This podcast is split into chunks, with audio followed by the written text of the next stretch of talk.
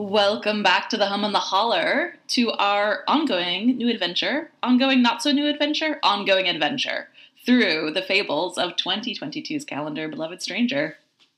These fables are published on our website on the first of every month, and we read them aloud on this podcast and then talk a bit about what's coming up for us in this part of the story, what's coming up for the characters, just sort of a literary geek out. Also, the fables are appropriate for all ages, but these podcasts may very well not be. So you may want to screen them before sharing them with a youngster. And we'd like to remind you that we want to hear from you this year. If you go to abacuscorvus.com slash podcast, you can leave us a voice message. There are details on that page that can guide you in your storytelling. There's also a link in the show notes. And you can check out The Hum, our bonus monthly astrology podcast, on this same feed. There's one coming up on May 29th in time for the Gemini new moon on May 30th. We are so glad you're joining our conversations. We are Abacus Corvus. I'm Joe, and I am alive in the hills of Madison County in western North Carolina on stolen Cherokee land. And I am Karina, and I am living on Lenni Lenape land in Philadelphia. And we want to send out some huge, huge gratitude to all of our Patreon supporters. Shout out, we got a couple new ones, and I'm going to send you guys a little personalized note soon. This is the fifth chapter of our fables because we are in the fifth month, and you can pretty much rely on that all year long. Karina, do you do you do you want to read it to us? Yeah, yeah, I do.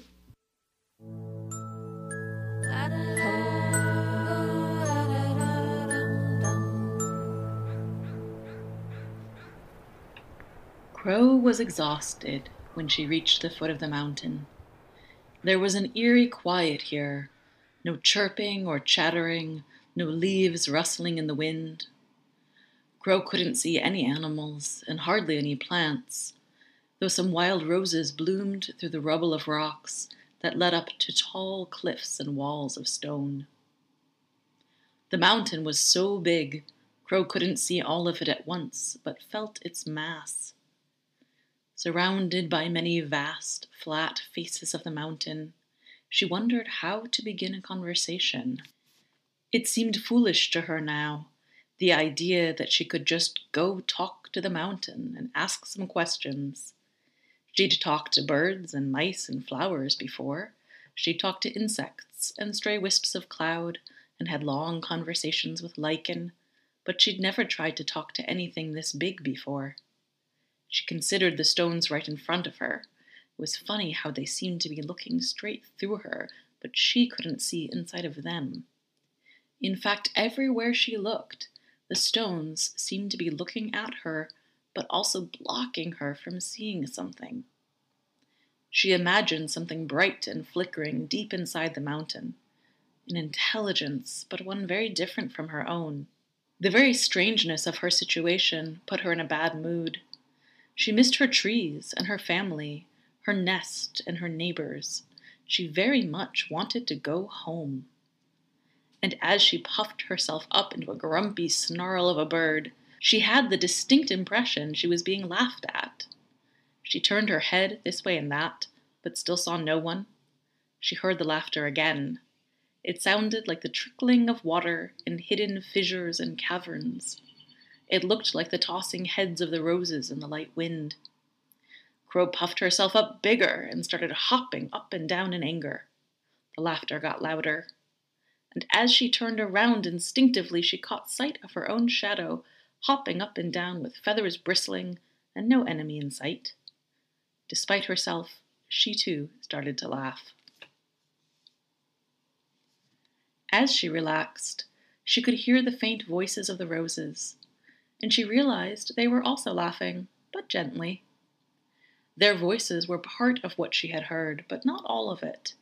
Shh, friend Crow, they were crooning now. You don't need to be afraid. Crow considered this.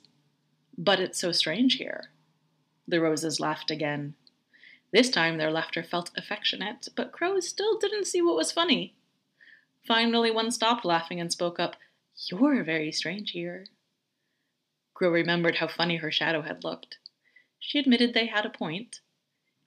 If she were a flower living on the mountain, a crow from the forest might seem strange to her. Even though, she said quietly to herself, forests and crows are far more ordinary than vast mountains and roses that like to grow out of rocks. Seeing no one else to whom to deliver her speech, Crow pulled herself up to her full height and formally bowed her head to the roses. Mighty mountain, she called, I have come to ask you an important question, to try to prevent a war. I need to know the meaning of a terrible dream. I need to know if my forest is in danger. There was a pregnant pause as the roses and crow and the slight breeze all waited. A few roses turned their faces back and forth. Finally, the forthright rose, that had spoken first, asked Crow, Oh, are you here to talk to the mountain? You'd better come inside. Just then, a few rocks tumbled down and exposed an opening in the larger stones at the base of the mountain. The gap between the stones was just large enough for Crow to enter. But she hesitated. The darkness inside was entire. The roses encouraged her. You don't need to be afraid. For the first time, she noticed their powerful roots twining around the rocks and holding them fast. If I go in, she asked, can you promise me I'll come back out? You'll come back out again, they promised. So Crow gathered her courage and began to walk towards the opening. Just as she entered the dark fissure, she heard them say, But who you'll be when you come out again, we can't say.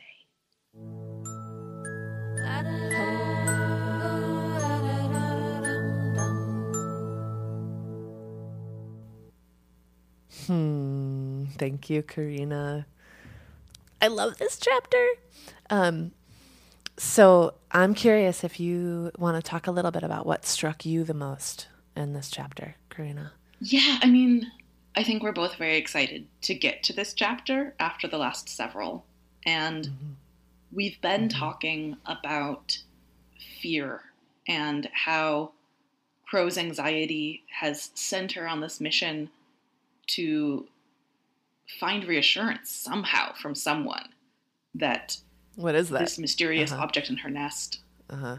isn't terrifying or has a meaning or has a purpose you know she's just mm-hmm. she's been on this mission and everyone she's encountered mm-hmm. has panicked with her or or more so at her and the roses are the first speaking roles the first entities in this fable so far that respond with what Crow actually needs, which is some reflection and some reassurance. Yeah, some sense of, you know, they say twice, you don't need to be scared. You know, just shh, it's okay. You don't need to be scared. And they laugh at her. And, you know, before we started recording, we were talking about um, different ways of expressing love for each other and for ourselves.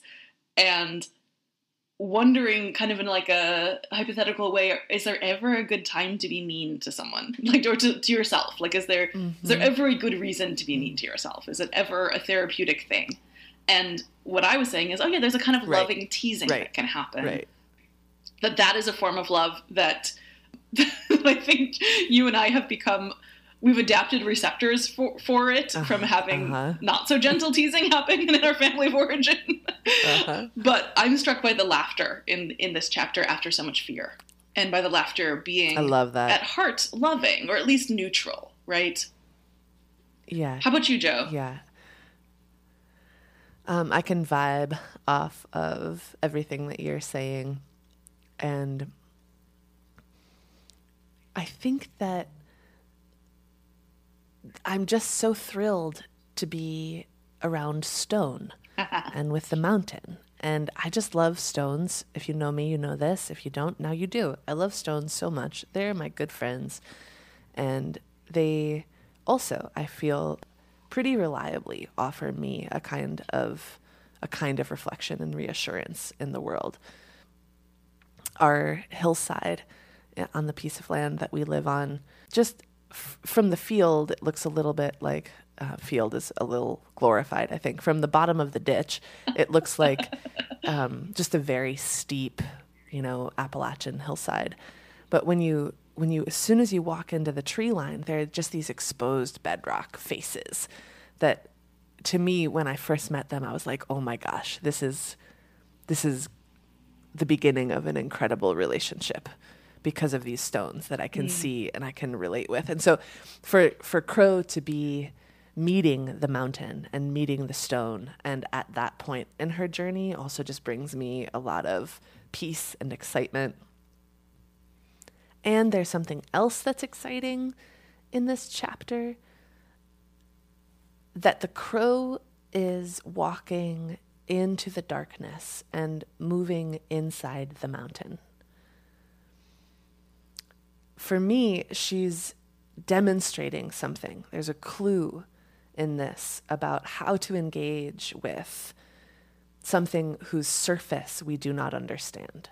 Mm. And and if if we can't see through something, if we don't feel like we can see what is what something is just by looking at it, mm-hmm. or maybe we see what we project onto that surface. You know, there's all kinds of things happening with surfaces and what we see. But there's something about her movement inside the mountain that suggests that moving moving into leaning into the dark, the fear of it, the excitement of it, the possibility of it, and the mystery of moving into the dark is so rich for me. And mm. and Karina, it brings up something that we talked about a lot when we were talking about this story, which is the idea of opacity yeah. and how this mountain is, and, and especially in the image that goes along with this in the calendar, you have these rock faces and and so much of what those meant to us were, were the these representations of opacity of these things that we cannot see through um, mm-hmm. did i think did you also want to say something about that yeah, well, I I find opacity to be a word that I come back to again and again and specifically one of the resonances in that word that I love is in the work of Glissant, a, a post-colonial theorist who when writing about race and ethics named opacity as a fundamental ethic almost of how to encounter difference. And what he meant by that was we don't see someone who's different than us and try to sum them up immediately or project our anxieties or fantasies onto them or demand that they make themselves clear and legible you know so sort of like demand that they speak their all their entirety of truth to us so that we understand them better because they're so different that that all of those are unideal less than ideal ways of encountering difference and that truly respectful and in I don't know the other word interested forms of engagement with difference always leave room for opacity. And opacity in this sense being this is what this is like the placeholder for a certain kind of mystery of the other's experience that I will never be able to know. And we can also find that in ourselves that that when we encounter ourselves and all, all of our different motives and agendas and strange opinions and proclivities, we also find opacity. I don't know why I am the way I am. I don't know why I like this thing. I don't know why I stopped liking this thing and moved elsewhere, right?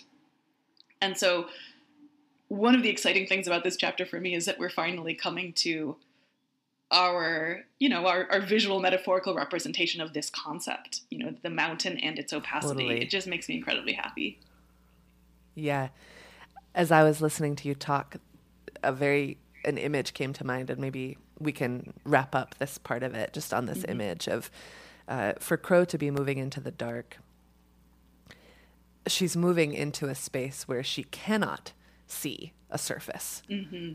And mm-hmm. and in a way that is very important. And I, the image that came to mind right. is that if she brought a light in with her, um, she would just continue to see faces of opacity inside the mountain. There would just be even more opacity if the light was there, right? To go in the dark with a light is to know the light. Yeah. Uh-huh. Exactly. Exactly. Mm-hmm. Well, should we should we get inside our friend the crow and and try on Yeah. her perspective in this chapter? Yeah, let's let's do that. Joe, do you want to go first? Yeah. When I put myself into our dear crow's perspective, there's a, a couple of layers of things. There's like a little cocktail of things that I feel all mixed together. And one of them is an awareness of um, exhaustion, and tiredness of, of having made a long trip after a long time of feeling disrupted, after maybe just even that original night of bad sleep with the dream that started this all. um, some exhaustion, but also there's like a very real sense of um, having gotten out and away from obstacle and not that there not that there is no obstacle anymore but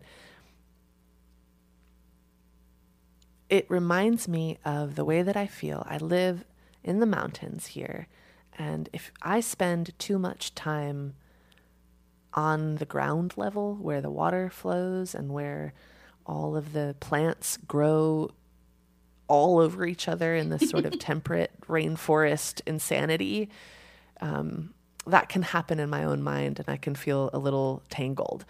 And so, anytime I just walk up, I walk up, there's just a certain point at which I've reached a certain elevation, and I can tell that I'm up above the buzz a little bit. I'm in a place where things aren't growing with the same kind of frenzy, and I have a slightly different view. And there's just that similar feeling when I put myself in Crow's position of maybe for the first time, she's up above, higher up than what is usual to her, but also the usual ways of thinking, the usual obstacles, the usual people. And so going back to her and outside of my association, she's meeting flowers she's never met before. She's realizing that the mountain has has an intelligence, but she doesn't have any experience talking to it. So there's also that very palpable excitement.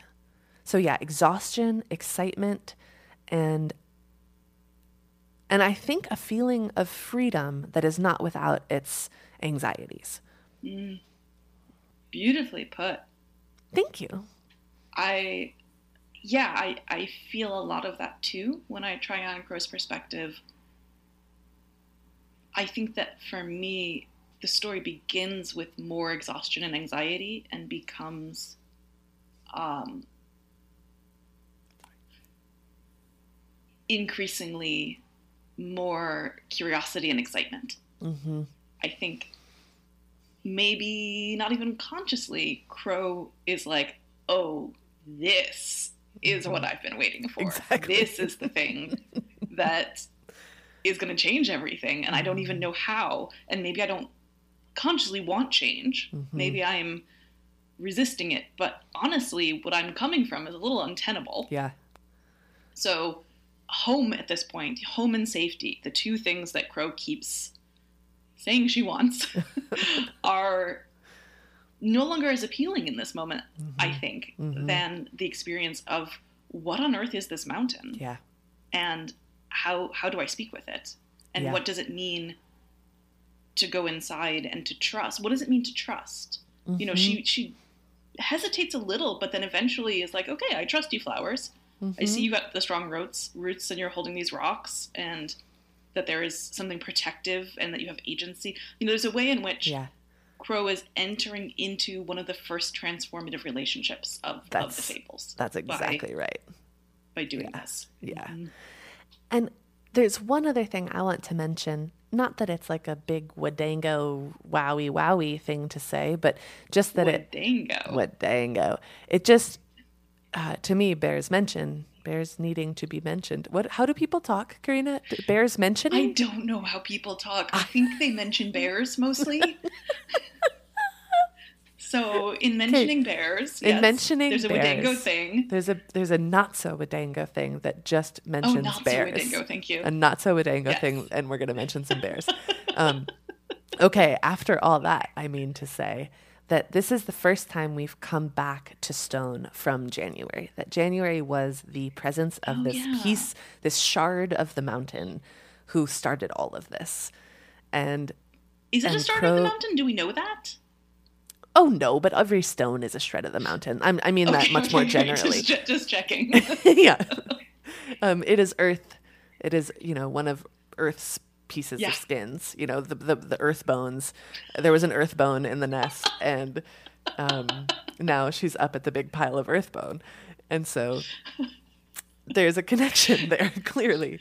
and, it's a not so Wadango connection, and it's a- clearly. I mean, well, actually, as I'm talking, Karina, it feels a little Wadango. I mean, I, I, I, Uh-huh. I think I agree. Uh-huh. Uh-huh. Um, but at the at the start of this story, she it never would have occurred to her to just talk to the rock, to just be in conversation with it, Oh to my just god! just be in relationship with it. it never occurred to me until just now. Also, Yeah, you're right. Yeah. This whole And now- time, there's there's a thing in her nest that's like, "Hello, I am here," and she's like, "Well, I clearly have to go somewhere else to figure out about you." I'm gonna go everywhere else. I'm gonna go everywhere else. Yeah.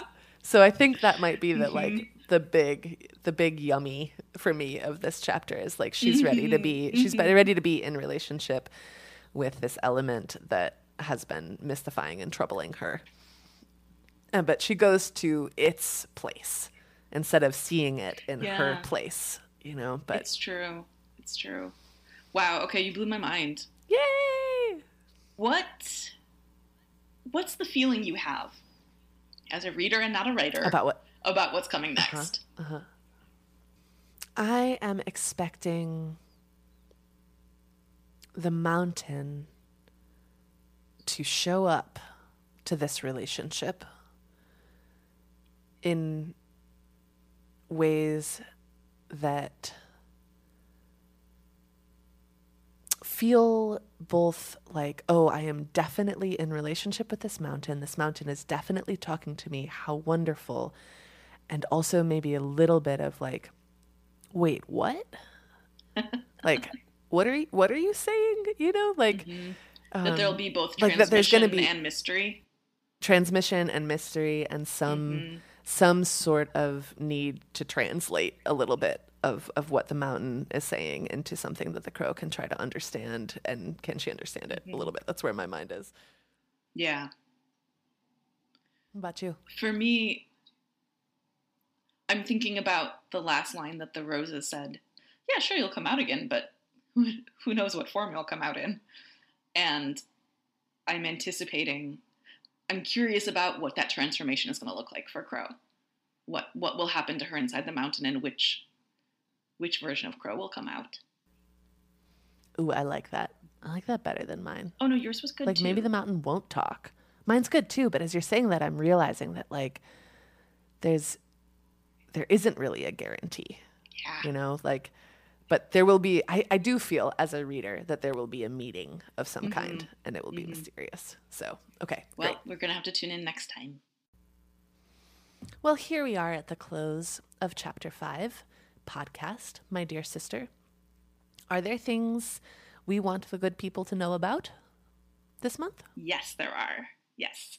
Number one, we are making the 2023 calendar for y'all, and it is so gorgeous and heartbreaking and heart opening and full of strangeness. And we're very excited to share it with you very soon. You can follow us on Instagram at Abacus Corvus to check out some sneak peeks from time to time. And the other really big news we have is that we have a shop now on our very own website. Okay, sorry for the abrupt transition. We have a shop on our website. It is abacuscorvus.com. We can put a link in the show notes. I live on a very busy street, and there was like a drag race starting outside as I was finishing up the outro, so I had to re record it. Can I say one more thing? So, Karina, we are pivoting. This is a pivotal chapter in the story. And so I'm going to pivot one of our longstanding traditions where you ask me a question at the end, and I'm going to ask you a question. Oh my And- god. Are you ready? I think so. Okay. Very simply and on theme, what are you pivoting towards right now in your life? Mostly I'm trying to wake up singing. Gotta